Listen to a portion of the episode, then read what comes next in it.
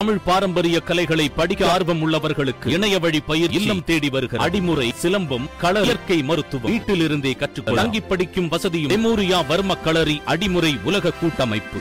மனிதநேய ஜனநாயக கட்சி நிர்வாகி வசீம் அக்ரம் கொலை செய்யப்பட்ட வழக்கில் தேடப்பட்டு வந்த ஆறு பேர் நீதிமன்றத்தில் சரணடைந்துள்ளனர். திருப்பத்தூர் மாவட்டம் வாணிகம்பாடி ஜீவா நகரில் வசித்து வந்த மனிதநேய ஜனநாயக கட்சியின் மாநில துணை செயலாளர் வசீம் அக்ரம் கடந்த பத்தாம் தேதி பள்ளிவாசலில் தொழுகையை முடித்துவிட்டு வீட்டுக்கு சென்று கொண்டிருந்த போது மர்ம நபர்களால் படுகொலை செய்யப்பட்டார். வசீம் அக்ரமின் மகன் கண்முன்னே நடந்த இந்த கொடூர சம்பவம் பெரும் பரபரப்பை ஏற்படுத்திய நிலையில் குற்றவாளிகளை கைது செய்ய கோரி ஐநூறுக்கும் மேற்பட்டோர் சாலை மறிகளில் ஈடுபட்டனர். வசீம் அக்ரம் கொலை செய்தவர்களை கைது செய்து உச்சபட்ச தண்டனை வழங்க வேண்டுமென அரசியல் கட்சியினர் கொதித்தெழுந்தனர். இதையடுத்து இந்த வழக்கில் தொடர்புடைய ஓட்டேரி பகுதியை சேர்ந்த பிரசாந்த் மற்றும் டெல்லிகுமார் ஆகிய இரண்டு பேரை போலீசார் கைது செய்தனர். மற்றவர்கள் தப்பி சென்றுவிட்டனர் கஞ்சா விற்பனை குறித்து தகவல் கொடுத்ததால் முன் விரோதம் காரணமாக கூலிப்படையை ஏவி வசீம் அக்ரம் கொலை செய்யப்பட்டது விசாரணையில் தெரியவந்தது. இந்த நிலையில் தலைமறைவாக இருந்த ஆறு பேர் தஞ்சாவூர் நீதிமன்றத்தில் சரணடைந்துள்ளனர். வழக்கில் தேடப்பட்டு வந்த பிரவீன்குமார் அஜய் அகஸ்டின்